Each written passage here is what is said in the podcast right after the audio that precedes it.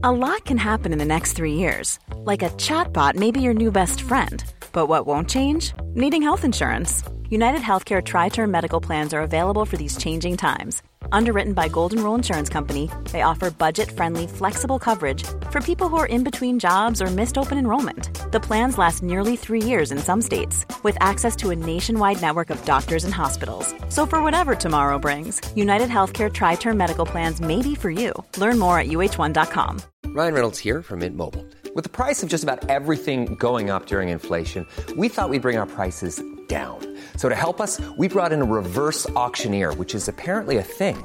Mint Mobile unlimited premium wireless. Ready to get 30, 30, bit to get 30, bit to get 20, 20, 20, bit to get 20, 20, bit to get 15, 15, 15, 15 just 15 bucks a month. So, Give it a try at mintmobile.com slash switch. $45 upfront for three months plus taxes and fees. Promo rate for new customers for limited time. Unlimited more than 40 gigabytes per month. Slows. Full terms at mintmobile.com. Hey, before we get the show started, I wanted to let you know we are giving away a bunch of brand new Blackmagic gear. Yeah, cameras, switchers, DaVinci Resolve licenses, a bunch of awesome stuff. So stay tuned to learn how you can enter to win free gear from Blackmagic, and we're going to tell you all about it later on in this episode. Now, cue the music. Hey everyone, welcome to the 121st episode of Just Shoot It, a podcast about filmmaking, screenwriting, and directing. I'm Oren Kaplan. And I'm Matt Enlow. This episode is brought to you by patrons Kip Adler, Oscar Vaca, David, Artemis, Luke Sheldon, Nathan Blackwell, and Nathan Presley. Thanks for supporting us. Today we've got Elijah Bynum on the show. He directed the movie Hot Summer Nights, starring Timothée Chalamet. Spoiler alert, guys Elijah is a bit of a wonderkind. His first two screenplays were on the blacklist the same year. So, this is his first feature. It's his directorial debut. It's the first thing he's directed. He's going to tell us all about how that movie came to be and his secrets to his success. We really got to dig deep on how he accomplished some of the shots, like a cool car accident shot, aerial shots, party scenes. We really talk about the craft of making movies and the business of how to get your movies made and noticed. It's kind of kind of a perfect little encapsulation of what our show's about. But before we get to our conversation with Elijah, Oren, Yes. what have you been working on lately? Well, Matt, I can tell you what I have not been working on. This is something that I did not even really want to talk about on the podcast, but you uh, I pressured you. you pressured me over the last three podcasts to talk about it. Um, and it is that I was playing this mobile video game. I might have mentioned it on the podcast like once or twice, but I have literally been playing it for over three years. I saw my first login um, the other day. Did it show you how many hours you've logged on the game? No, but it's like I don't think there's a counter that goes high enough in technology. Because I, I had a World of Warcraft problem, and it would tell you how many hours or days Really? you'd logged. Yeah, I bet it's in there. to me, probably even the more offensive number, more offensive than how many hours I spent playing would be how many times I logged in per day. I would not be surprised if it was over 100. So you're saying basically that you were addicted to this game. I mean, yeah, what's weird is like it's a social, it's a game with a social element. So, you know, you're like playing with like in this game, you're like grouped into alliances and you have 30 people in an alliance. So everyone's talking to each other throughout the day. And in the, the chat rooms of the alliance, people would like kind of make addiction jokes, but it was no one really would acknowledge that they were really addicted, that, that it was a problem in any way.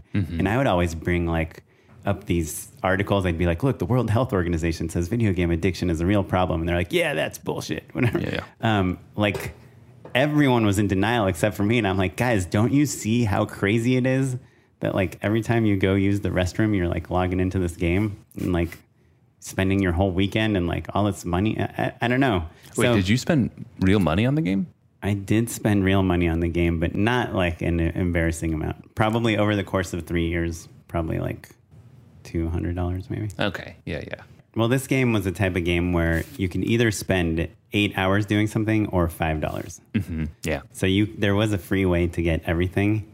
When when it's a competitive game where you're competing against everyone in the world, and every everything you do in the game shows you how you stack up against everyone else. Mm-hmm. The, the word contest is in the name of the game, um, and because of that, you are in this basically you're, the cycle of peer pressure and, mm-hmm. and these alliances of like, hey, you should do this, you should buy this, you should get this, you should do that. Like this is so awesome. You could be, you're having these great characters. Anyway, whatever. The point of the story is You were in deep. I was in deep. It seriously affected my productivity. It was like if I was directing something and it had zero effect on it. I, you know, because when you get a directing job, it's like, okay, when does pre-production start? What's the script? Let's shot list. Let's go to this location scout, cast, shoot, edit, Mm-hmm. done. I mean, That that's easy. But in between, when you're writing, meeting, generating ideas, Mm-hmm. When your time getting inspired, structured, uh, if I had like an open hour instead of like reading a book or watching a movie or writing, which is what I should be doing, I was like playing the game. Um, and so I've, yeah, I eliminated. it. I was really afraid. I, I heard that quitting like a video game addiction is like alcoholism. Like you can't, like an alcoholic can't say like, oh, I'll just have like two beers a day. Like, Right. you can't scale down. You have to kind of go have to quit t- cold turkey. cold turkey. Yeah. Because I tried scaling down a bunch of times and then I would just like, whoop, Yeah. scale back up. yeah. So, but it's crazy. You know, you spend three years building this amazing account. And there was a time where I could probably have sold it for like a thousand dollars. Uh, it, Yeah. The market kind of became saturated. anyway, it's awesome. I am finding that I don't miss the game at all. Mm. And I don't know if you ever played like these massive multiplayer games or like had a group of like friends that you only knew in through, the gaming through world. the game. Yeah. But I kind of thought it's not that I thought my relationships with those people are more real than they are.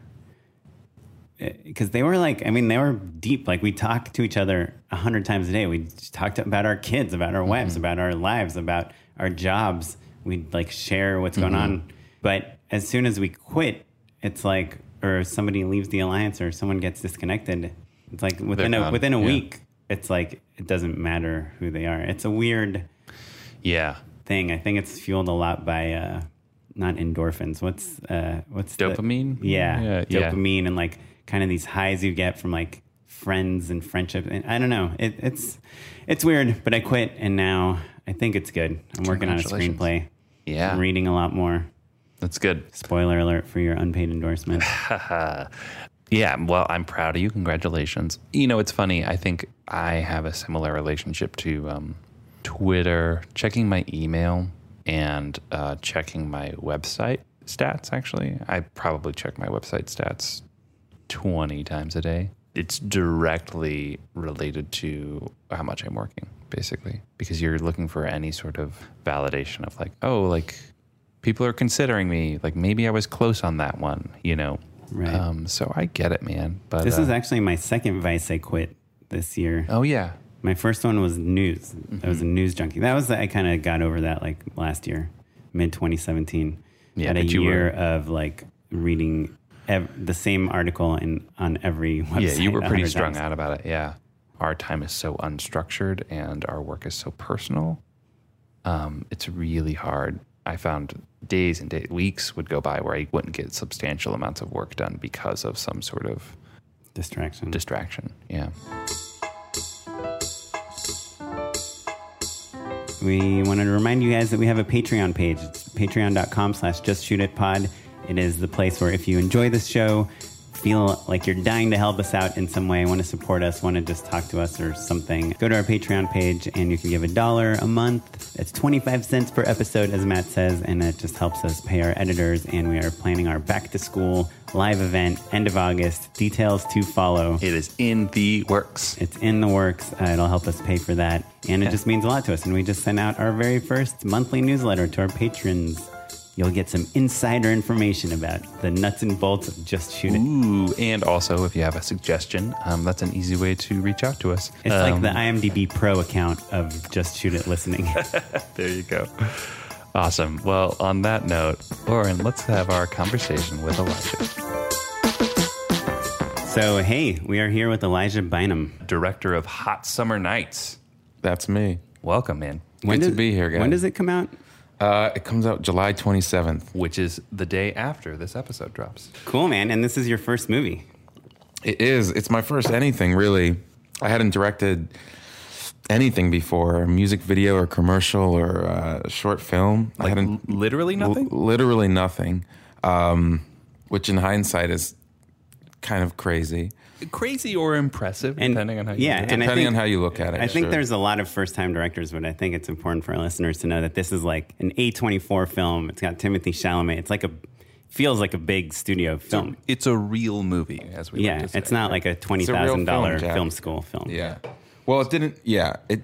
We didn't know obviously when we started making it that it would end up A twenty four, and at that time Timothée wasn't who he is now. But yes, uh, uh, at least on the page, th- there was a lot to try to get accomplished, and there was car accidents and hurricanes, and it was a period piece, and I think there was something like.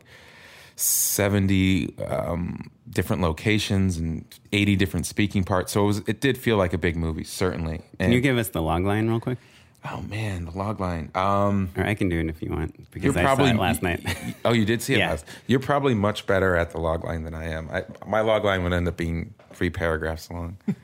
so to me, but didn't you? Well, it was on the blacklist, right? it was on the blacklist. So They that's- probably came up with a good log line. I should have memorized it. you should have looked at the blacklist. yeah. Um, wait, I'm going to look up real quick the blacklist Oh, log I, line. I think you should try yourself.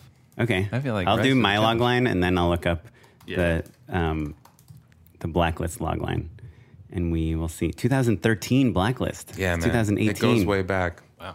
Um, okay, so my take on the log line is uh, Hot Summer Nights starts as a teen love story in 1990s Cape Cod, Sure. hmm and it quickly devolves into a murderous drug spree, uh, starring Timothée Chalamet and the girl from It Follows. Sounds And- like something Brian De Palma would have made. Um, yeah. Uh huh. That was pretty damn good. what does the blacklist say? I'm curious. Let me now. see. A teenager's life spirals out of control when he befriends the town's rebel, rebel, falls in love, and gets entangled in selling drugs over one summer in Cape Cod. Yeah, pretty close. That works too. Yeah. Yours Yeah. was better. Yeah. Yours was Um, sexier. Well, I think so. I'll admit, I read an interview you did with uh, No Film School, mm-hmm. and uh, you guys talked a lot about how it starts out as one genre and turns into another genre, Yes.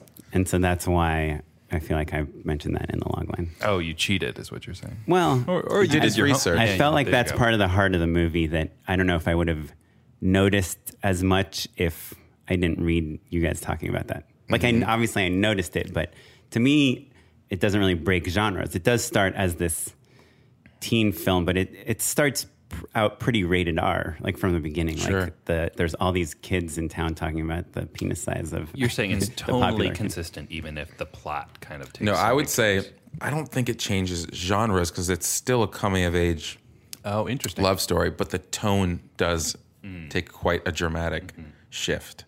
Right. Um, Well, it's funny because you ha- it's it very much feels starts like a teen movie, like a Napoleon Dynamite or whatever, like Yeah. that type of genre film.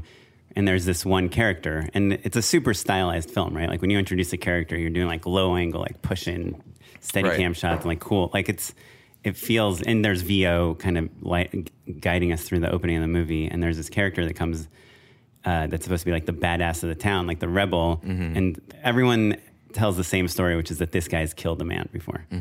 And so you're kind of introducing the idea of like murder. It's like showing the gun right, mm-hmm. right in the mm-hmm. opening, mm-hmm. and then that gun has to go off in Act Three. right. And I think maybe the trope we've seen is like, nah, I didn't like. I, I just tell people I killed someone, or like I accidentally like got into a car accident or something and killed someone. Like you, you subvert it to keep it like the teen friendly movie, but yeah, but in He's your movie so you don't subvert after it. all. But yeah, yeah, Yeah. In fact, he is.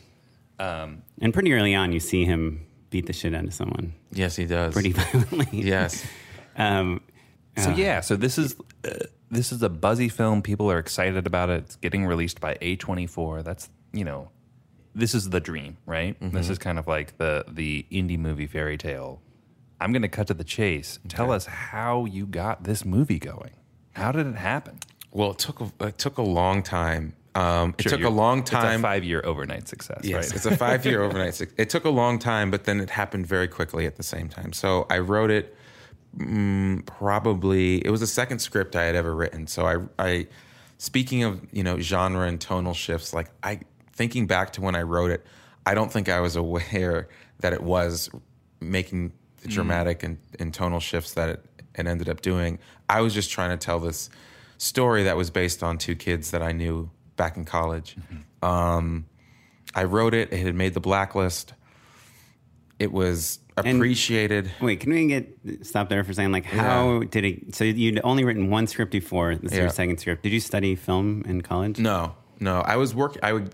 I didn't. I moved out here after college, and just because I wanted to get into the industry, I figured I'd get in. You know, I, I couldn't act, and I didn't want to act, and didn't. You know, writing and directing was something very foreign to me. So I figured the only thing left to do is be a producer. Um, so that's what I came out here hoping to do, and I found an internship, and that led to a job at CAA, and I worked at CAA for two and a half years As an assistant, as an assistant. like on a desk. Well, it started as like a. Do you know what a floater is? Yeah, floater like- is kind of like a permanent substitute teacher. Substi- Like you report there every day, you work there full time, but you're just reporting to fill in for any assistant that is out, you know, sick or just got fired or having a root canal, whatever, and you fill in on their desk. And it's brutal because every day you show up to this desk uh, and the agent, you know, rolls his eyes and is like, "Who the fuck is this new guy on my desk? Get him out of here." And I did that for eight months, and then I landed a desk in kind of the charity department. So I was in the building. Wait, that's a real department. Yeah, they, charity. Well, that's how they sleep at night. They have these. they have these, you know, charity events that they give back, and George Clooney does his, you know, oil cleanup, that Right. kind of stuff. So I was like, and I did that for 14 months. So I was in the building, and all my friends were working on desks of like real agents who repped real writers and directors and real actors, and I felt like I was close, but mm-hmm, not quite right in the circle. Yeah, that's so funny because you're literally in the building, as we say. Hey, right? let me ask Yeah. you an insider question that maybe our listeners would be interested in. Where do like all the agents' assistants hang out? All the CA agents' assistant. If I like just moved here from out of town and I wanted to Yeah, meet uh-huh. those people, Well, Nic's Martini been Lounge. Maybe it, it's been a while. Back when I was there, uh, the Den on Sunset Sure. was a Yeah, big yeah. one, and then um, They've got a long happy hour, the Den. The Den will have a happy hour till like eight or nine. and that great Yeah. chicken sandwich, by the way. Oh. really great chicken sandwich. And oh, what's the place uh, right near Barney's Beanery over there in Oh, West Hollywood? Jones No. on third.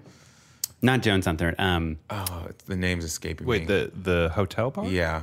What's the name oh, Palihouse. Yep. Palihouse. Yeah. Those are the two. Those are the two big ones. That's where you can find this. I don't know if that's where they are anymore, but like 2010, 2011, that was the place to be. Yeah, because the I mean, we talk about this on the podcast a lot, but there's this network of assistants that's pretty much like the key to knowing what's happening in Hollywood. Well, uh, that's how it started for me. I was sitting on this desk and I was, I felt restless and bored and frustrated because I didn't really have much control over my career, what was happening. And I wrote a script out of boredom, put a fake name on it, gave it to the kid who sat next to me who did work for a big agent. And I was like, yeah, my buddy wrote this. Yeah, I don't know if it's any good. Take a look at it. Tell me what you think.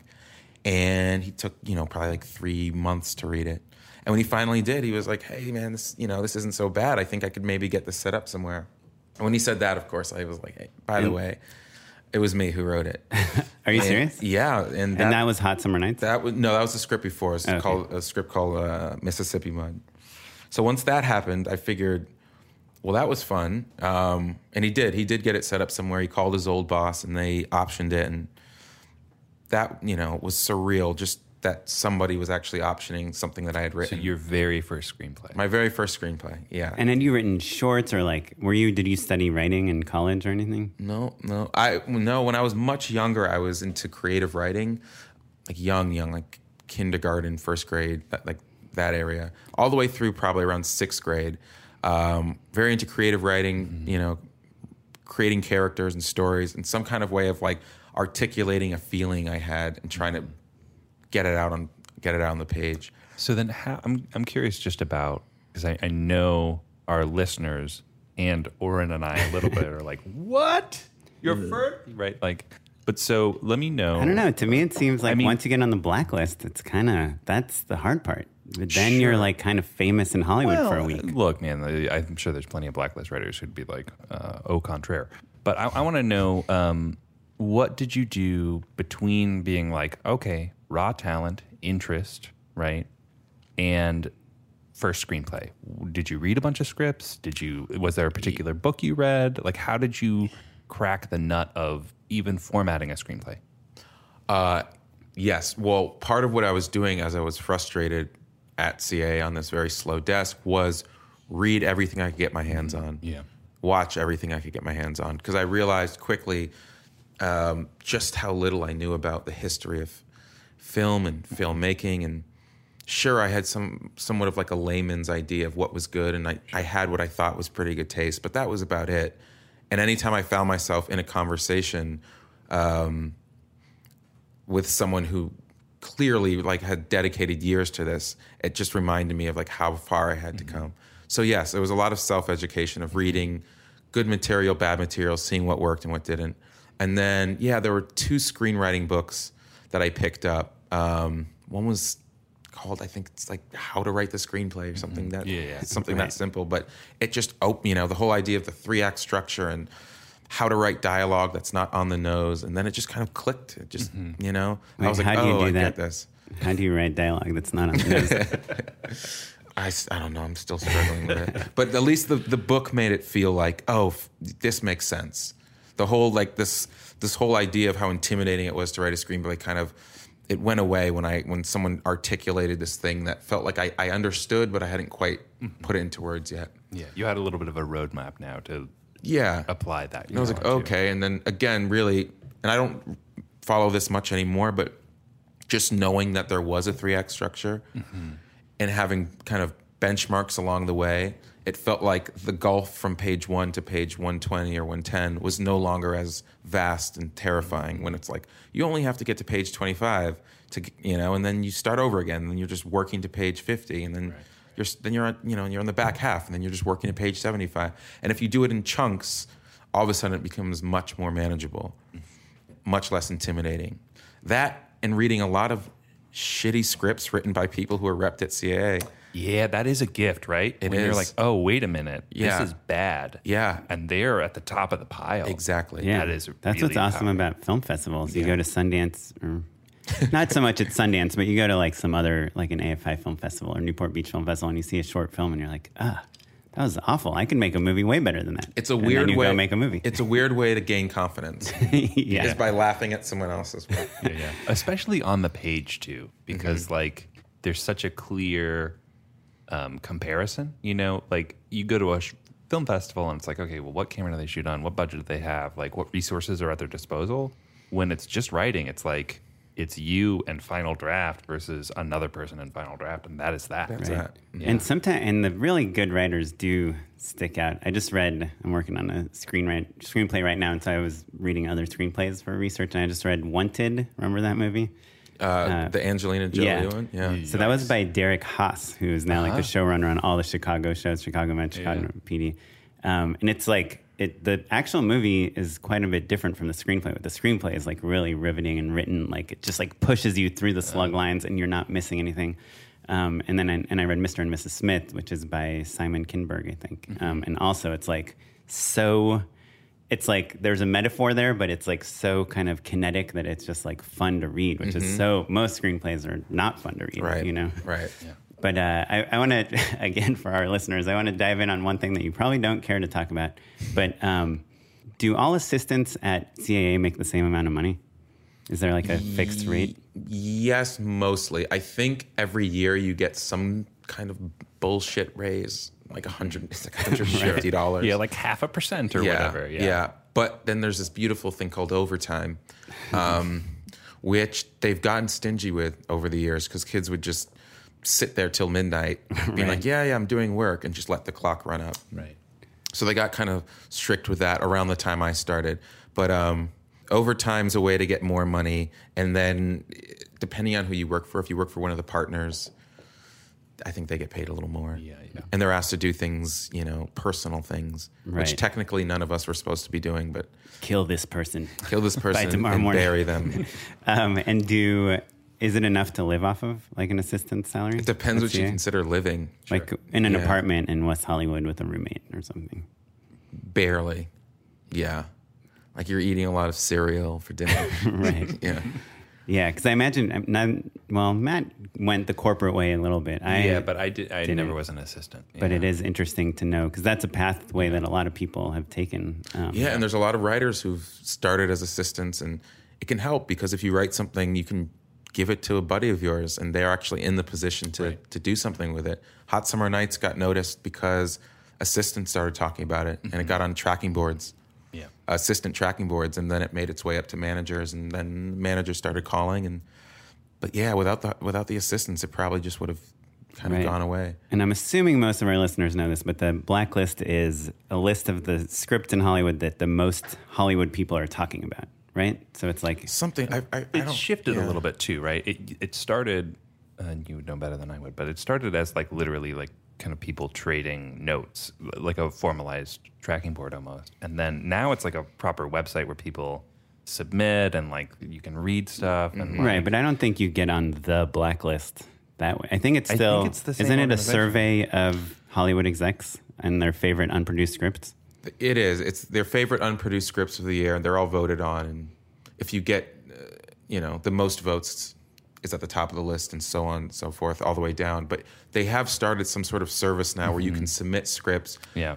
But I think they're. I think they've like branded the term blacklist, and they're using it now to do other things. So Mm-hmm. Yeah, people are got, like, submitting podcasts scripts. and yeah, stuff. There's all sort- it- and now it's getting an notes, and there's the Yeah. promise that if your script's good enough, we can find a home for it. There's so they're that mo- almost acting like. Yeah, they have a show with James Spader. Do they have a show now? pretty good. Yeah, so they're acting like Yeah, kind of like I- a. I'm just they're kidding. acting like. It's a it's a thriller on Oh, NBC. right. It's called you're, Blacklist. You're not 45, which is no, which is why I, you don't I'm watch just that picking up on it now. That that was a joke.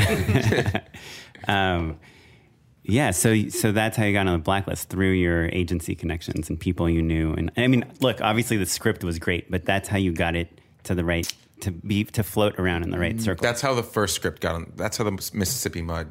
oh, was that on the blacklist Yeah, also? they were both on the same year, so it was a big year. Whoa! Oh, are you serious? Yeah, the same year? yeah. Oh, maybe. Yeah. so I went two for Mud. two that year. Um, and I was like, all right, I think I know how to write a screenplay now. The first Wait, your two first screenplays. screenplay you ever wrote was on the blacklist? Come on, man. and the second the same year. how many drafts? Was it your first draft of the script? Which one? No, No, no, I'm, it I'm was not. kidding. But Almost. um, that's awesome. I'm trying to find the Mississippi Mud. Can I read the log line to that one? Yes, please. I please. think. do. I mean, everyone knows blacklist log lines are really interesting. Um, knock yourself out. In the middle of major financial problems, a down on his luck Southerner's life begins to unravel when he accidentally runs over and kills the runaway girl. Damn, dark. It's dark. Um, wow, that's crazy. And did people? Do you know if the same people voted for both? I have no idea. I have no Mississippi idea. Mud. I'm sure maybe a few of them did. Wow. So Yeah. that was 2013. So a young obviously, man. this is not a normal thing that the first two scripts you write get on the blacklist. Um, I was just listening to Scriptnotes today. Do you know that podcast? It's, I uh, do, yeah, yeah. And they're they're like, yeah, you n- nothing like your, your first 20 scripts are going to be garbage. Just throw them away. I keep hearing that. And 20 scripts, my God. I don't know. I still haven't written 20 scripts. I've written Um, eight, I think. Yeah. Cool. Yeah. Well, good job. I mean, yeah, I would just stop if I were you. I'd be like, Just be done. 100% record retire, on blacklist retire scripts. after my 10th, like Quentin. Um, yeah. Wait, okay, so now let's get back to what Matt was talking to you about. So your script's on the blacklist. It's 2013. Obviously, were you, you were repped at the time that it, and you got repped off of sending your script to your friend. Yeah. Yeah. And, Yeah. And then how do you how do you go from the script that people around town are talking about to actually getting it made? getting it made. Um, well, there was probably a year where I was trying to get it set up um, because it was one of those scripts where people around town obviously appreciated the script, and but no one wanted to make it be- for a number of reasons because of you know the size of it and the fact that it was mostly un, probably going to be unknown teenage cast. It's rated R. There was some drug content. It didn't exactly have a happy ending and for what you know for all those things it also wasn't the most um, it wasn't the cheapest script to, to try to produce. So there's a lot of things working against it. Everyone liked it but no one wanted to make it. So that was what i ran into for about a year there. You had to direct it, or no i wasn't even thinking about directing i wanted just to see it get made. I wanted to bring another director on and we went the route at first of trying to get some bigger more established directors on and just getting them to pay attention to anything is hard. And then a producer and I started trying to find like um, young commercial directors or music video directors and have them come on. And it was around there that um, I mean, I had formulated a very specific idea of what I thought the movie should look like and feel like, and I basically had a pitch of my own in my head of what I wanted them to come into the meeting and say. And they were all they were all very talented uh, directors in their own right, but they came in and they didn't quite see the movie the way I did, and that's when I got this kind of arrogant notion that like, you know what, I I know exactly what I think this movie should be, and fuck it, like I should be the one to direct it. It's it was similar to the feeling of reading a lot of shitty scripts and being like, ah, fuck it, I'm gonna write one of my own. So that's kind of where it came from, and um, Were there any like really good presentations? Like, did anyone come in with like a Rip-O-Matic or like posters or like? people came in with posters. People had playlists put together. Um, yeah, yeah. And I felt, I mean, people put a lot of effort into it. We met some talented people who I'm sure would have made a really good movie. But at that point, I had just kind of become possessive over it. And I think I hadn't uh, uh, admitted it to myself yet, but I think I, at that point, I wanted to direct it. I just hadn't, I didn't have the courage to tell myself that or especially say it out loud to anyone else. But eventually I did. And I remember telling my agents I wanted to uh, direct it, and I could just hear them kind of deflate through the phone. right. They're like, like- there goes the money. there goes everything. But um, they set me up with a new company that was they had just shown up in town, Imperative Entertainment, who had a lot of financing and was looking for a kind of a, they were looking for a blacklist script. They were looking for something small that they could make with a young filmmaker that they could you know be very hands on with, and it was just right place, right time, and And were they? gave me the green light. Was there? They were looking for movies around that budget. Yeah. Yeah. I think they went around to all the agencies and they're like, give us your best blacklist script that could be made for $5 million. And I, I think that was that simple. And did they Yeah. care about stars at all? Like name, cast, or anything? Uh, uh, a little bit, but we were looking at you. We were looking at like 19 year old kids and there's, there aren't really any stars. They're know? either Disney kids or Yeah. you haven't heard of them yet. Exactly. Yeah. So we were just trying to find the best actors possible and people that we thought maybe could become stars. And, it And you kinda hit the jackpot. Yeah, it happened for one of them. Yeah. Yeah. So you found Timothée Chalamet. Um, well, he was attached, I wouldn't say I found him. So I, I, he's been in some other things, obviously. but you taught him for how to act, Yeah, I taught him pretty much everything he knows about acting. I just can't say I found him. right? But yes, he owes a lot to me. That's cool. So then, But uh, to to clarify though, you guys because you shot kind of a while ago. It's been a long road to has been, release. yeah. So he wasn't the Timothée- Oscar nominated. He wasn't Oscar nominated at the time. Obviously, had he booked uh, "Call Me by Your Name"? Like, did No. was there? No, Yeah. he had been. I had seen him in. He did a season. He was in season two of Homeland, um, which I thought he was great in. He had a smaller role in Interstellar. He played uh, Matthew McConaughey's son in like the first act of Interstellar. Right. Yeah. when like he's in the cornfields and he's like dry, you know that's Yeah. Timmy and and then he was in like a small South by Southwest um, indie film, and those were the three things I saw of him. And I thought he was just I thought he was great, and he had this you know lovable boy next door thing to him, but he also there was something kind of I don't know. he seems smart. He's a mm-hmm. smart kid, but he also seems there is something kind of devilish about him in the mm-hmm. best way. A little possible. dangerous, yeah. A little dangerous, kind of like you know, a young Leonardo DiCaprio. He's sweet, but there's something about him. It looks like he could get into some trouble. Yeah. Well, in Lady Bird, he's like Lady that- Bird, he's a bad boy, yeah. yeah. Have you you watched it? Right, Oh Matt? yeah. I'm, I'm Matt's from, Sacramento. I know, I know, Yeah, but yeah, I don't yeah. remember if you liked it or not. I I liked it very much, but I was thinking about Sacramento the whole time. Basically, I was Right. like, oh yeah, It's Sacramento. yeah, or or Or LA that's not for Sacramento. Sacramento. Oh, really? Did yeah, they not yeah, shoot it there? Yeah, yeah. Um, that's cool. So, what what year did you shoot it? Uh, we shot it summer of 2015. Okay, We're so- coming up on our three year anniversary. Can you believe it? of the filming. Of the filming. Yeah. Wait. So, I guess the last thing about getting it made for me is like, no one ever like. Did they ever say, "Okay, we got the money, but maybe let- let's consider a different director," Yeah, or go shoot a test, or Yeah. proof test, or storyboard, or do something to show us that you can direct this movie? No, they.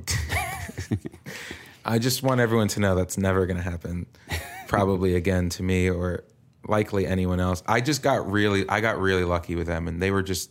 But did they you have to pitch your vision? Did you have to I did. say, I like, pitched my vision, yes, but as far as like proof of concept, Mm-hmm. it's like go make something else first. I had tried for months beforehand to like get money to make a short film or a sizzle reel, and I just couldn't even get that going.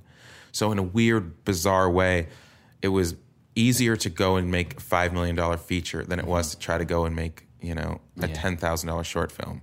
And I wonder if that if you had like figured out a way to you know get that ten thousand dollars short going, if it maybe would have hurt your chances. Right. You if know? that short's could've- not like killer, doesn't get into Sundance, doesn't yeah. Because people have been like, oh, who- you know, Yeah. it's okay. because you're on a hot streak, right? Like you've got Yeah. two blacklist scripts, Mm-hmm. right? This everybody loves this movie; they want to make it.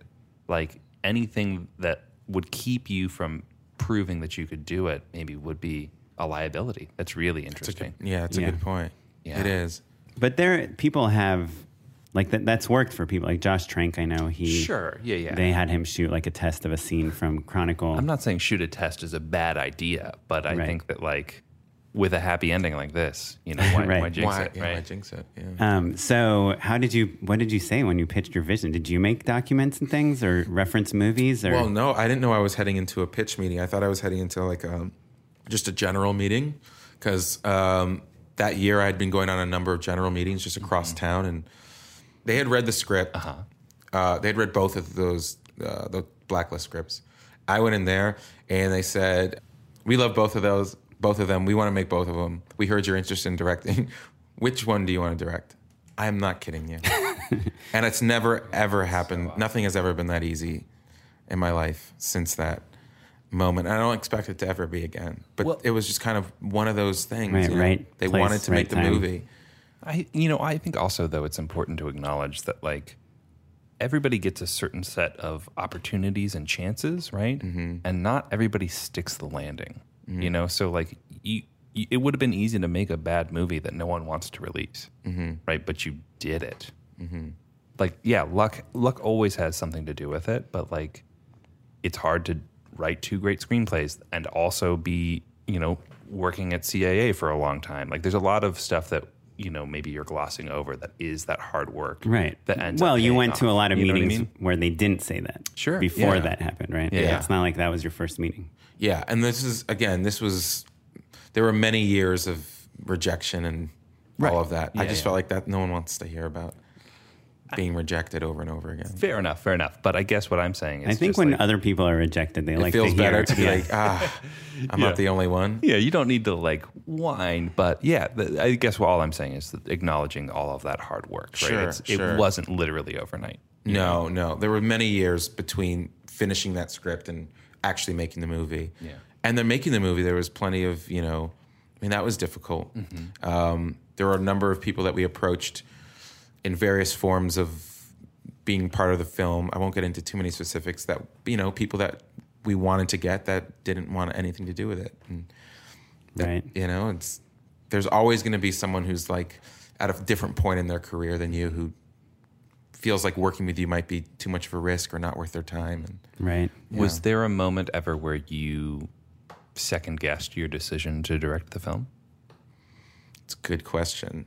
Uh, and because I didn't think I was ready, or because why? Um, yeah, I mean, all sorts of reasons, right? Like you didn't want everyone. You were like, oh, maybe everyone else was right. Like this is, I am in over my head. Was there ever a moment like that?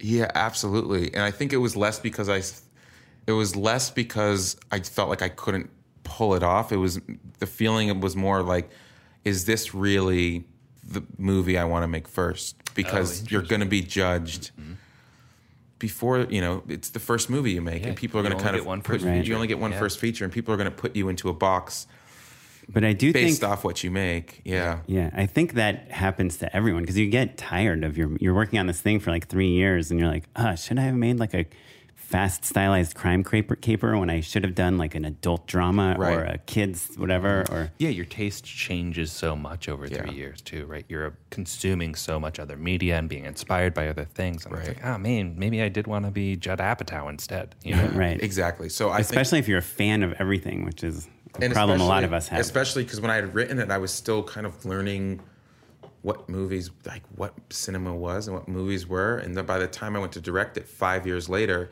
like you said, my taste had changed. I had Mm-hmm. moved on to different filmmakers I was inspired by. Different, Mm-hmm. I had seen like hundreds of more films since then, and I was So by the time we're in pre-production, I'm kind of looking at the movie as like a piece of old work that I had done, but still trying to convince myself that I was still in love with it. And you know, I feel like it's kind of like a marriage. It's like I don't know, she's changed a little bit, but yeah, I still love her. You know, Yeah. Yeah. we're gonna see this all the way through to the end. Yeah.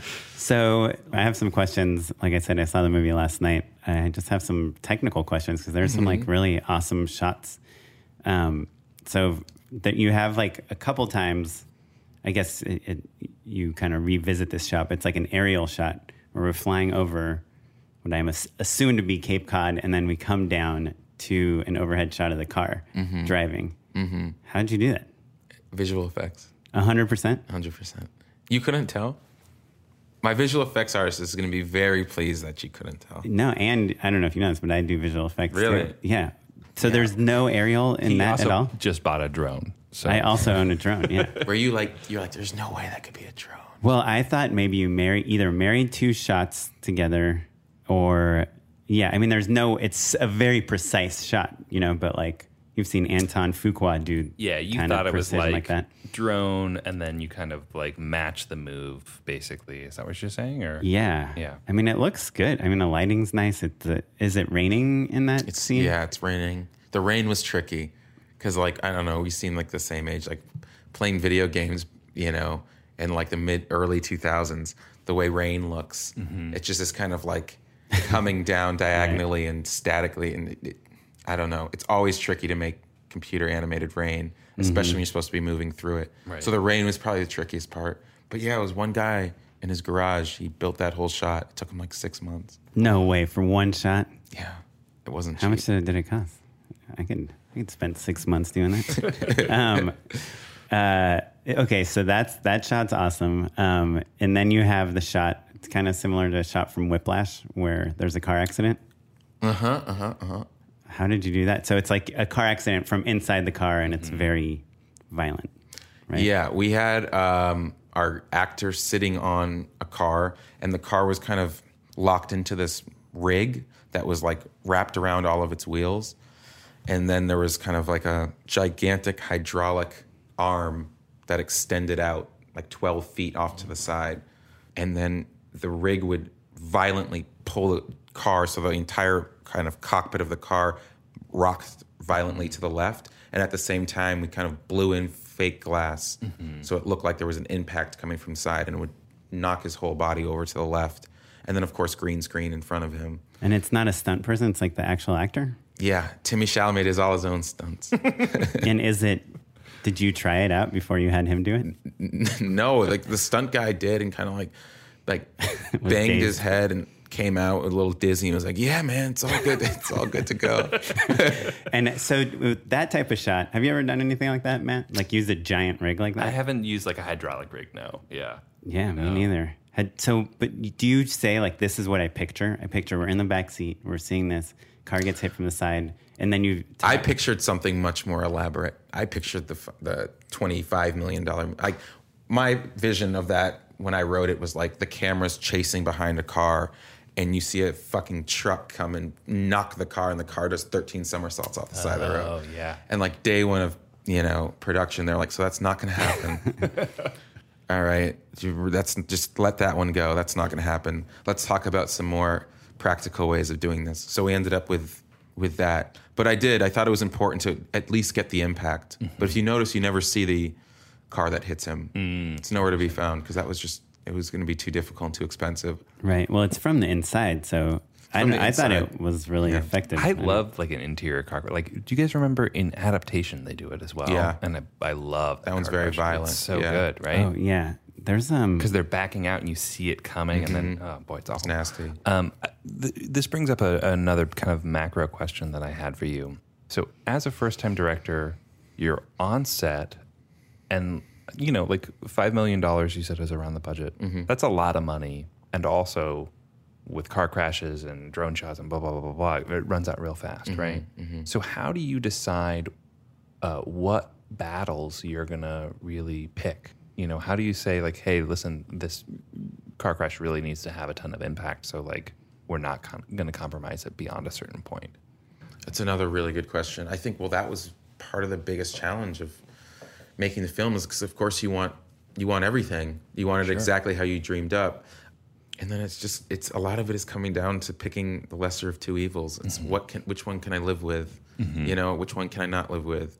Um, Did you have to fight for a lot of that stuff? Like, could you? Did Yeah. anyone at some point say, like, can't we just see him driving and then cut to black and hear a car accident Of and then pick up with a there's wrecked al- car? Yeah, there's always I, people are always throwing out those kind of ideas, and you know your skin's gonna crawl a little bit because again, from where I started seeing the car accident in my mind to where we ended up was already to me enough of a sacrifice. Mm-hmm. So when they start talking about like, do we even need the car accident?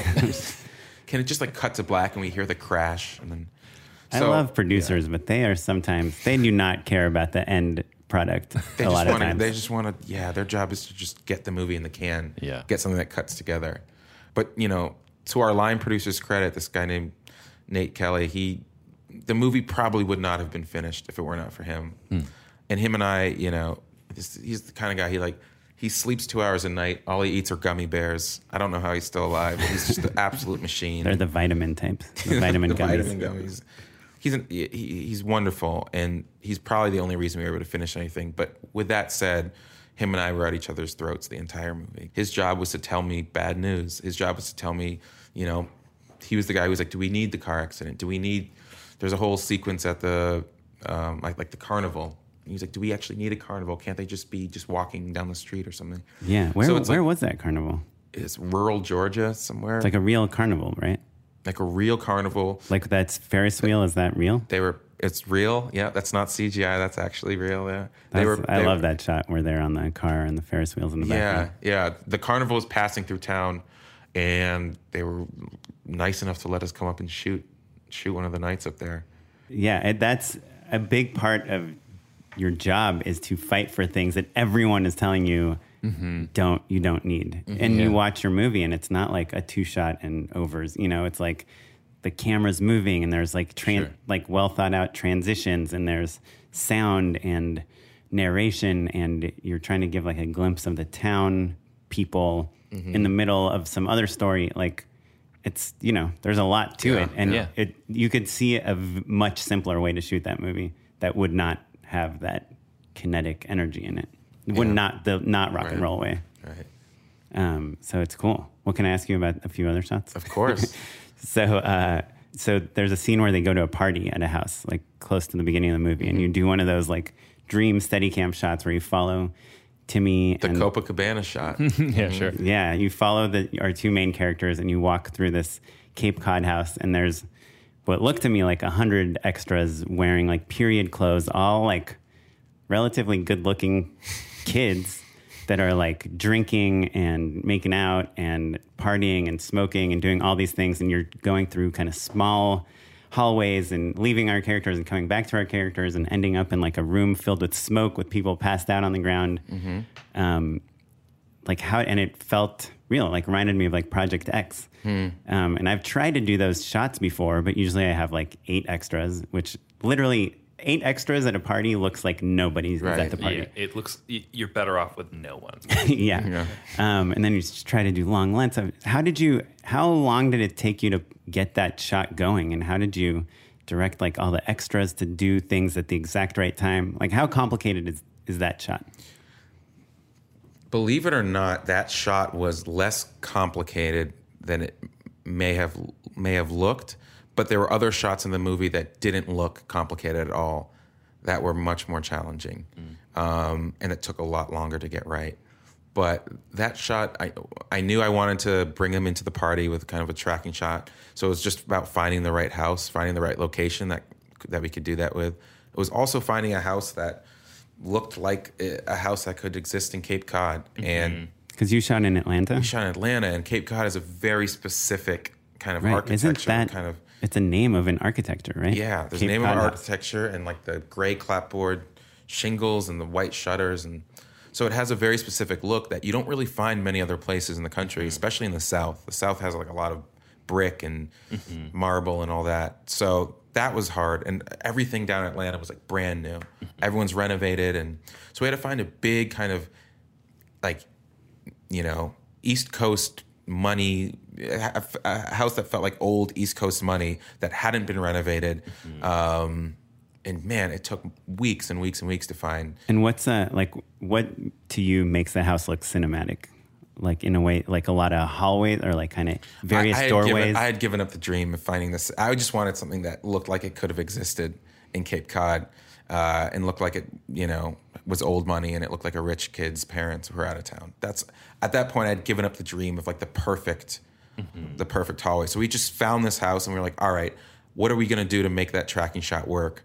So me and Javier, the cinematographer, and the steady cam op, we just kind of walked through the front door and kind of meandered around and we kind of knew where we wanted the boys to end up because we knew where the preceding scene uh, or the scene coming after would, would be and kind of reverse engineered a way to get from the front door all the way to the end door or the end room and um, walked through it a few times and we found the, the route that felt most organic And then did you say, okay, like were you writing down like at this doorway there should be a couple making out, and over here there should be people taking shots, and over here someone's like, no we weren't we just kind of had a feeling of like how did you get Yeah. all of that choreographed? I guess did you do it yourself, or do you have an AD that helped you? Well, it was a it was a group of us um, because uh, we had practiced the shot a few times, but we had never practiced it with extras. So we had just kind of done a dry run because we didn't have the extras until the day we were shooting. And then on that day, we have a bunch of people standing around, and we just kind of you know move them and place them. Sure. and And you say, okay, we're in the kitchen. we're you in the guys do shots. Yeah, exactly. And like, what would the most organic, Right. Right. you know, what And it would was people SAG, be doing? right? Yeah. it So were you allowed to talk to the extras? Yeah, was I not supposed to? I don't know if that's a California thing. I I think Or a I SAG thing or a DGA thing or my- what it is. It's a SAG thing. Um, that ads have told me not to direct. You if you direct an extra, then they get upgraded. They get right? bumped, yeah. So you can do omnis. You can be like like everybody, you know, woo when you know Timothée walks in the door or whatever. You can do that sort of stuff where it's like a bunch of people. But as soon as someone's featured, and a director is talking to them and directing them, they would get an upgrade basically. Interesting. I thought it would. They only got upgraded if they said a, a line, like if they actually spoke. It depends on how big of a hard ass everybody Yeah, is. how strict. And also, this is, I should say, was just an AD telling me. No, not but to I've talk had that. I've had that happen multiple times because I used to kind of when I first started directing, I would be like, Oh, yeah. "What's your name, Jenny? Cool. Maybe we, you like when he walks Yeah, in, yeah. you notice when him you and do walk non-union Like, stuff. You like you get in there, you get to like give them a little backstory, and like it's fun, right? You know? But then, Yeah. yeah. I've been on sets where the AD's like, "Uh, or, Oren, just tell me what you want." And then, and now, like if I know I have a crowd, like when I hire an AD, that's the only thing I care about is are they good with crowds? you know, Mm-hmm, because like I've been worked with some really not great ADs that don't make the atmosphere feel real. You know. Or honestly, it could also be that you had like a smart producer who was like, "Well, okay, it's a party scene. I, I've done this enough times to know that the director's going to want to upgrade a couple people, and Mm-hmm. they didn't make it your problem." Yeah. Could have been that, and I would have never known. Yeah, Yeah, Were all those union extras? ah, they must have been. I mean, where did you get all those kids from? they we had a casting extras casting down in Atlanta. And how many people were in that house? Do you remember? We may have had fifty that day. It was our So- biggest. It was our biggest day. We had two days at that house. Them? we were recycling them and like hiding, you know, Mm-hmm. hiding them, and ones that were featured in another scene were kind of pushed away into the corner for that shot. Um, but they were great. I mean, and I think I've heard extras, and depending on what city you're shooting in, the extras are going to be very different. Um, I think also age is a big difference. age too. Because these Yeah, yeah. all looked, I'm assuming they're all like 18, right? Yeah, they're all like, you know, 18 to 20, 22, 23. Yeah. Um, but just being in Atlanta, I feel like they were just very excited to be there and they were, they didn't, there wasn't this kind of ego of like, oh, I'm a professional extra. Right. I need direction. or they're weird. That's the other thing that yeah. happens. like like Yes. you get like a 50 year old who's like, I've been doing this my whole life. And they tuck your ear off and it's a nightmare. Yeah. I didn't have too many extra nightmares. They were all pretty chill. yeah, that's good. Yeah. Um, okay, so last technical question. Oh, wait, Uh, wait, hold on. Actually, um, did you stitch together multiple takes on the Steadicam shot? That was That's take, a oneer? That was take seven of eight. Nice. Yeah. Nice. Um, yeah, no, it's, it does not look stitched. There aren't like crosses and Mm-hmm. like beams or anything. It's like, it looks like the real thing. Um, So there's a lot of weather in your movie. Mm-hmm. It's raining. They're driving. The rain. Is that how much of that is scripted, and how much of that were you like, uh, why why are we shooting in the rain again? Yeah, well, yeah. Um, I think every scene that it in the movie that it's raining, it's supposed to be. Now, there's a lot of scenes that were ruined because we were shooting in Atlanta in the summer, and it, you know, there was like a thunderstorm nearly every afternoon. So we got cut short almost every day that we were shooting outside, or we would have to hold and wait for the storm to pass through. So, but yet we didn't use any of the natural weather because it's so spotty. You know, it'd go from a bright sunny day to overcast and thundering, and then it'd be bright and sunny again. It was just too difficult to try to roll with that and capture that because we couldn't control it. Um, but the whole back third of the movie where the hurricane comes, that was all scripted, and that's those were rain towers, and that was controlled by us. And was that fun? Well, it's fun because you're standing back and you're looking at this Or can you tell us, our listeners, what a rain tower is if they don't know? It's a, it, it, it is what it sounds like it is. It's a gigantic tower that sprinkles rain down on you from like almost hundred feet above you, so it looks like you know it's raining. And where where do you set up the tower? Do you well, decide that's that? where it's no longer fun because it becomes it's very difficult because these things are you know the base of the tower is essentially like a fire truck because it has like a mm-hmm. I don't know 800 gallon tank in it. And it's enormous because it it has to have a very heavy base to support this gigantic you know metal arm that's 100 feet up in the sky hanging over everyone's head. So you have to find a, a place to park this truck, and it can't be too far away because the arm is only so long, and it also Yeah, I feel like there's maybe logistical challenges. there's tons of, like, logistical challenges. like the tower fills up maybe or something. You can't move it around You ever. can't you can't move it, and and it takes a while. Yeah. and power lines are it's where it gets really because Have you used one before? I've been on set for uh, there was one we did a Key and Peele sketch where it, it was like a football game, but they were in the rain the whole time, and you know it's it was exactly that. But like you would overhear people constantly talking about like, oh, okay, like well, we only have 15 minutes before we have to refill, or you swap the tank out, Yeah. and they have to be primed, all sorts of stuff that Yeah. sounds gnarly. yeah, and it's expensive. You know, every time you turn it on, you can the money is literally draining out of the budget. And people are everyone's getting wet. Everyone's getting wet. It's really loud. Plus, we had gigantic. Oh, Um, like you can't record dialogue while it's going. Yeah, most of that's ADR Oh, wow. because we had, you know, the rain so loud. And then we have gigantic, like 20 foot fans that are blowing, so the rain looks like it's blowing sideways. So you can't really hear anything. You just scream action. and then you're watching as your two actors are screaming at each other. And I don't even know if they hear each other. They're just kind of saying their lines when they think their lines should be said. And you're like, I don't know, it looked good. Their faces looked good. But you're still dry, right? Like the spread isn't so big that you can't set a village. You can go hide off right Yeah, and be yeah. But i kept i was soaked because i kept running out there to like because we'd keep rolling it was easier to just keep the rain on than shut it off each time so i'd run out and i'd give a note or two and run back to safety but at that point i was drenched Sure, you're, Right. you're in the, like a poncho and you're yeah soaking. just looking like, crazy yeah, you're trying to So- maintain some decorum in front of your actors. yeah So you come from a writing background, and this stuff is all like really kind of technical and stuff. But it, from watching the movie, it seems like you enjoyed it. Are you like, what was your experience Yeah. like? Was that fun to get dive into the, the technical the stuff yeah, the physics Oh, of I how love. you I love. Yeah, no, I love the the making of a movie. The actual. That's why I appreciate all these tech. I, I've done a day of press today, and not there. I don't think there was a single technical question. What's So Timothée appreciate Chalamet it. like though? There was a lot of that. There was a lot of that. What's That- his that's favorite? how we pitch the show actually to PR people. Is like directors are really going to enjoy this conversation. Because it's not that question. because that's usually what we get. Yeah, yeah. What is Sorry, he, What you- does he eat for lunch? Yeah, sure. What is he like? Um, you were saying though, you were having fun with the I technical. the making of the movie. I is- do. I do like that. And I remember liking that. I remember going to like Disneyland or Disney World when I was a kid and just getting to see the behind the scenes and Mm-hmm. getting to see how things are made, getting to see the magic of the Right. movies. The That was always yeah, that was always exciting to me. And when you were kind of like, so you would come in with basically with an idea for how you wanted to execute the scene, and then how do you communicate that to your team, and then how do they collaborate with you to actually bring it all to life?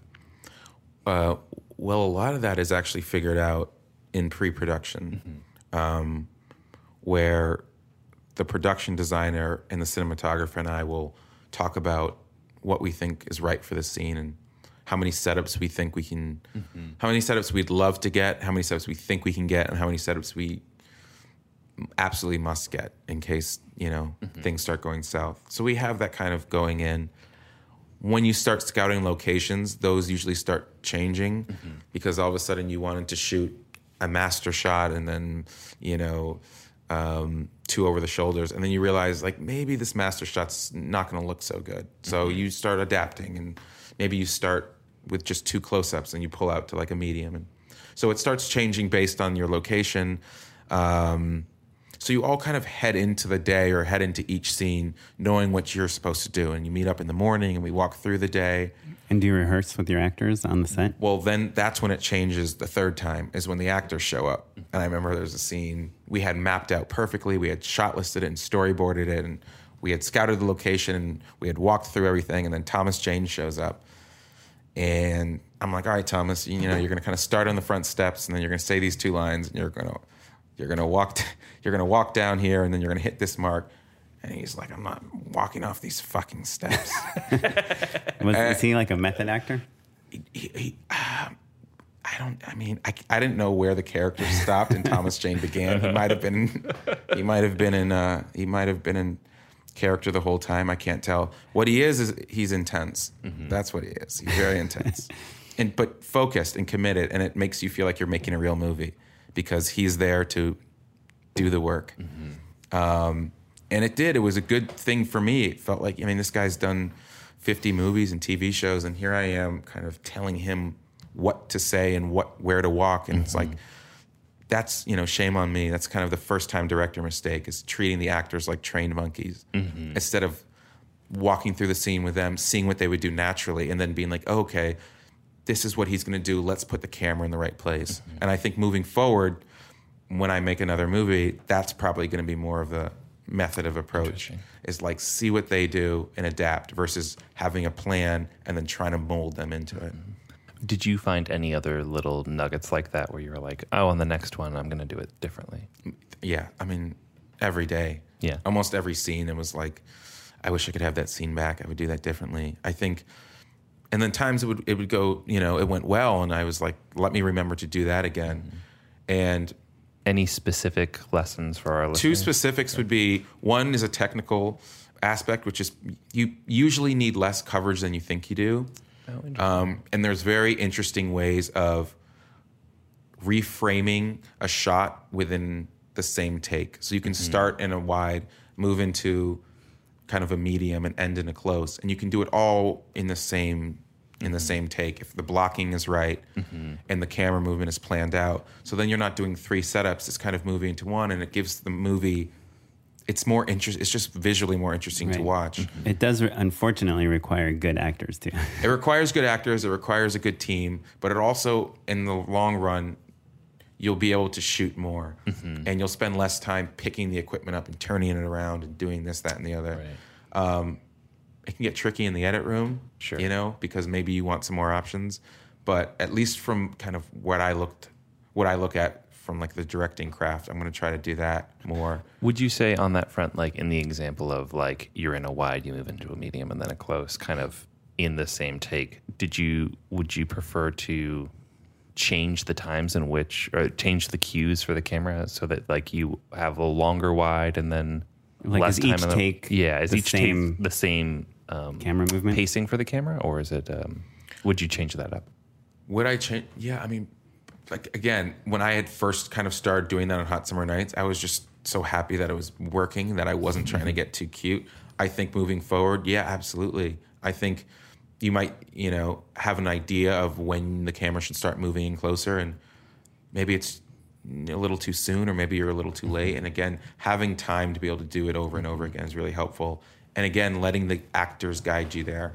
Yeah, that's that's fascinating. I, you know, it's funny. I think you're helping me realize a thing that I, as a director, tend to admire in other directors is that ability to not worry about coverage quite so much. You know, like I I tend to shoot things too TV style. Yeah, and it, it comes from a lot of improv. I shoot two cameras all the time, so Mm-hmm. like I can't tell you how many of my scenes are like a master and two overs, and it's boring, Yeah, right? And your movie is the opposite of that. It's got that move, those moves, and it's sexy and fun and whips around, and it, it, it's fascinating to see someone kind of stick to those cool shots Mm. because those are the ones that always fall off immediately. Yeah, well, as you know, there's also a limit to how much you're going to do, right? Sure, of and course, picking yeah. and choosing. So you're not just doing a, oh, look at me, I have a Steadicam. Sure. So, so does everyone, asshole. I don't care. Right. So it's part of it is having a little more self control next mm-hmm. time and Interesting. Yeah. just finding that balance of when to kind of have a little bit of fun and be an indul- and be indulgent, and when to just sit back and make sure the story's being told. Mm-hmm. Yeah. And I think that's one of those things. Every movie you make, Right. you're going to be adapting. So that's one thing. And then the other thing is again, it's actor based, and it's learning to kind of, especially if you're a writer, learning to let go of what's on the page. Like you said, you shoot a lot of improv. Mm-hmm. Sure, yeah, Like yeah. let go, and you may have poured over this scene 25 times and done notes and perfected every comma. And Mm-hmm. But that's what got you the job. it gets it gets you in there and it gets the people with the money to sign off. But then you get there and you're rehearsing it, and the actors will look at it once and go, eh, "I'm not going to say that. How about Right. this?" And their version's just simpler and more honest. Mm-hmm. And I guess it's about not being too precious about it and being like, "I think that is better." Now, of course, they're not always right. You know, so sometimes, you know, What do you do in that situation? Do you do the like, let's do one as scripted and one? you can your give them one, yeah, or you can say, mm, you know, I think Uh, the we're- I- producer really yeah, wants to get this line. It depends on your relationship. Thomas Jane, I'd always give him one. Yeah. Whatever he wants. He does We'll- pack we'll- heat we'll do on the Tom- set, though. We'll do the Thomas take. Yeah. um, I have sorry. One last question. You have Terminator footage in your movie. How did you get that? do you know? Um, I think it was six seconds, and it cost us eleven grand. That's Yeah. reasonable. Is I mean, it? I, it's one of the most iconic movies of all time. You are uh, Matt Barber, an, an editor that's been on here before. He does a lot of music, his own music uh, supervising on stuff he edits, and he told me like stuff from the you know 90s and 2000s. Like that's the most expensive music. 'cause that's the stuff that instantly someone hears and like can mm-hmm. relate to uh, across this giant age group. So like. Yeah, like what movie would cost more than the Terminator? You know, I guess um, I was just to see that price tag for you know six seconds of footage was pretty brutal. But Yeah, but I mean, it makes me think like, oh, if I made a twenty-five thousand dollars short that was about a kid trying to become the Terminator, b- mm-hmm. inspired by that movie, I'm, oh, so for eleven grand, I can get that footage. Well, to be fair, also it kind of depends on who's making the movie, right? Like uh, sometimes the uh, with music licensing in particular, like Right, who's right. asking is part of the whole equation, right? Does A twenty-four get involved in that, or you already have was- everything signed off? yeah, that was before A twenty four. Yeah. That was we were still in post production for that. Um, cool. One final question: the movie's coming out. I guess you've had your premiere in that. It was premiered at South by already, right? It premiered at South by, and then we actually had a special LA screening last night. Okay, so how do you feel? Well, what's it like to have your movie play in LA? Wow, what does it feel like? I think it feels um, well. Obviously, it's exciting and special. I think there's a gigantic amount of relief, if I can be honest. Yeah. that it's just been it's been building for so long, and here it is, and it's out there, and there's no more tweaking with it or taking it back, and people are gonna see it, and they're either gonna like it or they're not. I hope they like it, but here it is, and it's ready to be. You know, I feel like a proud father sending my kid off to college. Yeah. you know, it's over. Here it is. And how many? How wide is the release? I don't know yet, actually. I Is should be able to tell you guys, but It's um, it's coming out in America theatrically, right? it's Or- coming out theatrically across the world. But I don't have numbers for you guys. Mm, Hopefully, I can get those and I'll email them over. But most of our listeners could go to their local, or could, Well, could it look it depends how wide your, your listener base is, but I think we're starting in select cities, Mm-hmm. and then depending on you know how it does, we'll roll out wider. Well, cool. So should we move into our final Yeah. section? Unpaid endorsements. Um, I can talk about two things that everyone already knows about. Great. My classic disclaimer. One is I, for some reason, I had started watching Atlanta before, and I just, I don't know, I was like too distracted. I was like playing video games on my phone, checking emails, doing everything but watching that show, and I didn't really get into it. But I just started it again last week with like out a phone in my hands, just like watching the screen.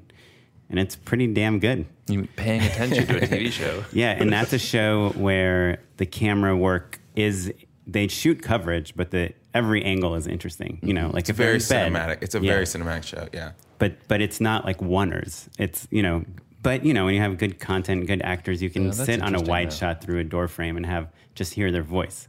When you're doing sketch comedy, that sometimes is not Not the best. or a commercial, yeah, where you need people to see the Or even if you Yeah, just I don't- like needing clean singles because you don't know what's actually going to make the cut.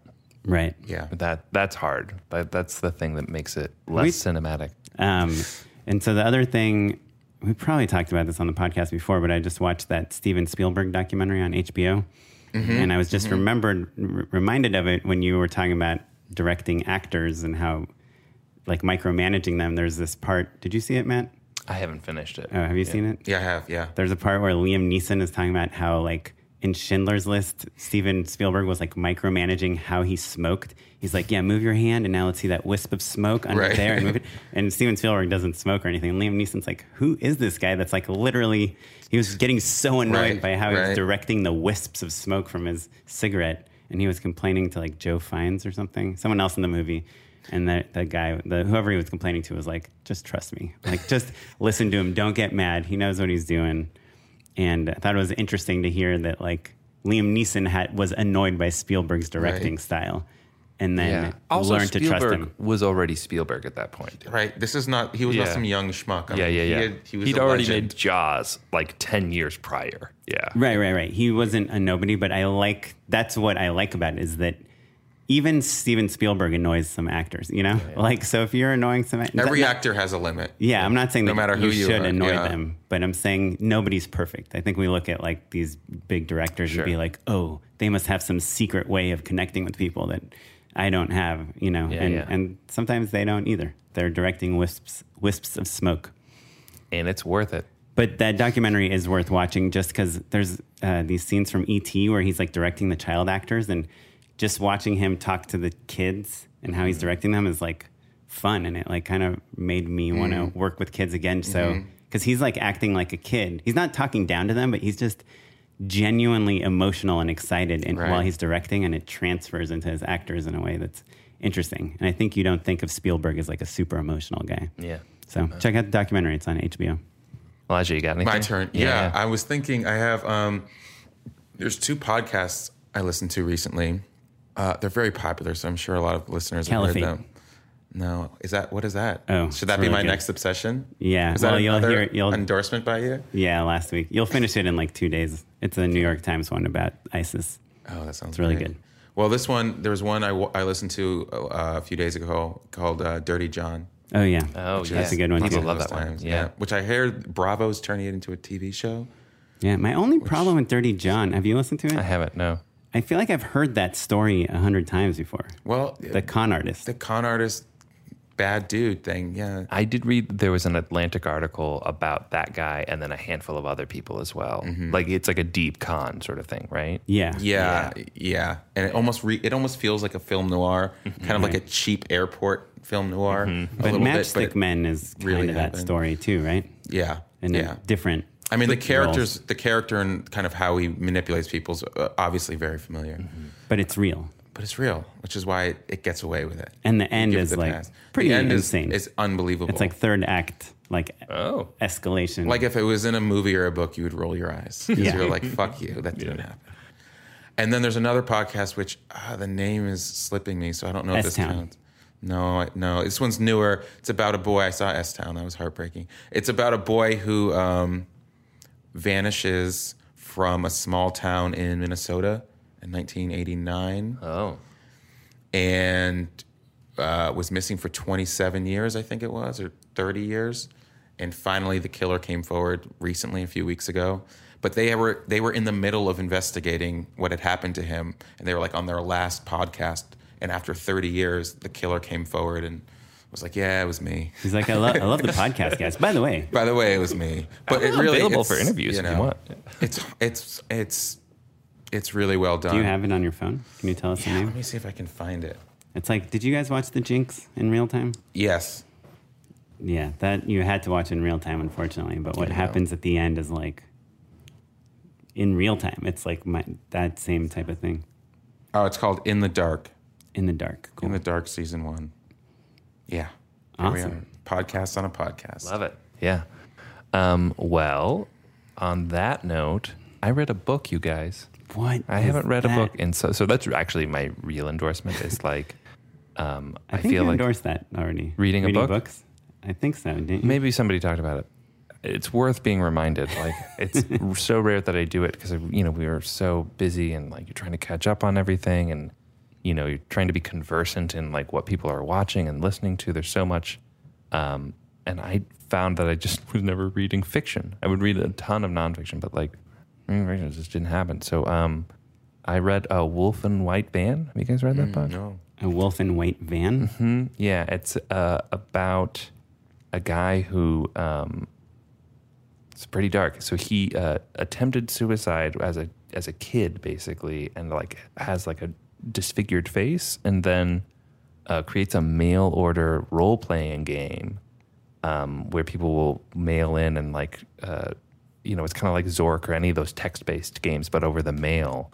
And it's so it's uh, like this very internal kind of dark story, but with a lot of like cultural touch points and like metal and sci-fi. He's obsessed with Conan the Barbarian, and it's just this kind of like you know uh, contemplative, sad internal story. That's like it's like a novel novel. It was like a New York best New York Times bestseller from a couple years ago. Um, but you know, like a quick enough read and like, you know, f- in the world that a world that I understood, and it was just like, oh, it's nice to kind of be back in that sort of mind Yeah. frame of uh, just a story you could only tell as a novel, Yeah. basically. Cool. Yeah. Cool. So Wolf in White Van, and it's Yeah. um it's a great title. yeah, so it's like because there's this whole metal sub subplot, and like when we were kids, you know, people would talk about like, oh, if you played a record backwards, it would have Right. secret satanic Right. messages, and it's sort of inspired by these kids who listened to Judas Priest and then didn't actually commit suicide. So, um, but the secret message that um, they're they're talking about is just these metal singers saying "Wolf and White Band" backwards is what the message Right. is. Oh, I see. Um, so anyway, yeah, it's really great, um, and I totally recommend reading. Reading. Reading. There are classes all over town on how to do it. Yeah, I just never do. I know there's all these writing classes. Where's the reading Busy, classes? busy making podcasts. So Um, you're in a book club too, which is strange I that you, you just figured out reading I keep- recently. Well, the the secret of that book club is that like they do very short stories. Cool. Um, well, awesome. So, if we want to find out more about your movie or you, what's the where is there a, a website, Elijah, or a Twitter account, or some place we can find out about what's what's happening next with you? With me, what's happening next? I should probably start using Twitter, shouldn't I? I have Or an Inst- Instagram? I have an Instagram account. I, I, you know, check Elijah in on Bunyan? once every three months. But yeah, you could find me there. Okay, Yeah. cool.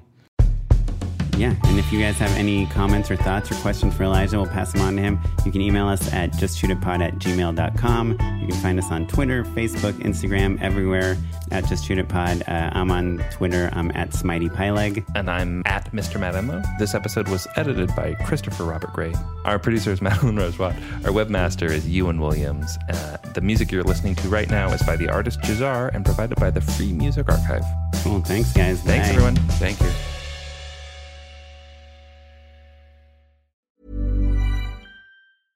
Mom deserves the best, and there's no better place to shop for Mother's Day than Whole Foods Market. They're your destination for unbeatable savings, from premium gifts to show-stopping flowers and irresistible desserts. Start by saving 33% with Prime on all body care and candles. Then get a 15-stem bunch of tulips for just $9.99 each with Prime. Round out Mom's menu with festive rosé, irresistible berry chantilly cake, and more special treats. Come celebrate Mother's Day at Whole Foods Market. Hey, it's Paige DeSorbo from Giggly Squad. High quality fashion without the price tag. Say hello to Quince.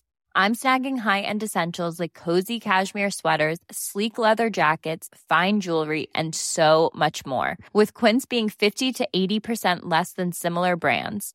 And they partner with factories that prioritize safe, ethical, and responsible manufacturing. I love that. Luxury quality within reach. Go to quince.com slash style to get free shipping and 365 day returns on your next order. quince.com slash style. Even when we're on a budget, we still deserve nice things. Quince is a place to scoop up stunning high-end goods for 50 to 80% less than similar brands. They have buttery soft cashmere sweaters starting at $50, luxurious Italian leather bags, and so much more. Plus, Quince only works with factories that use safe, ethical, and responsible manufacturing. Get the high-end goods you'll love without the high price tag with Quince. Go to quince.com/style for free shipping and 365-day returns.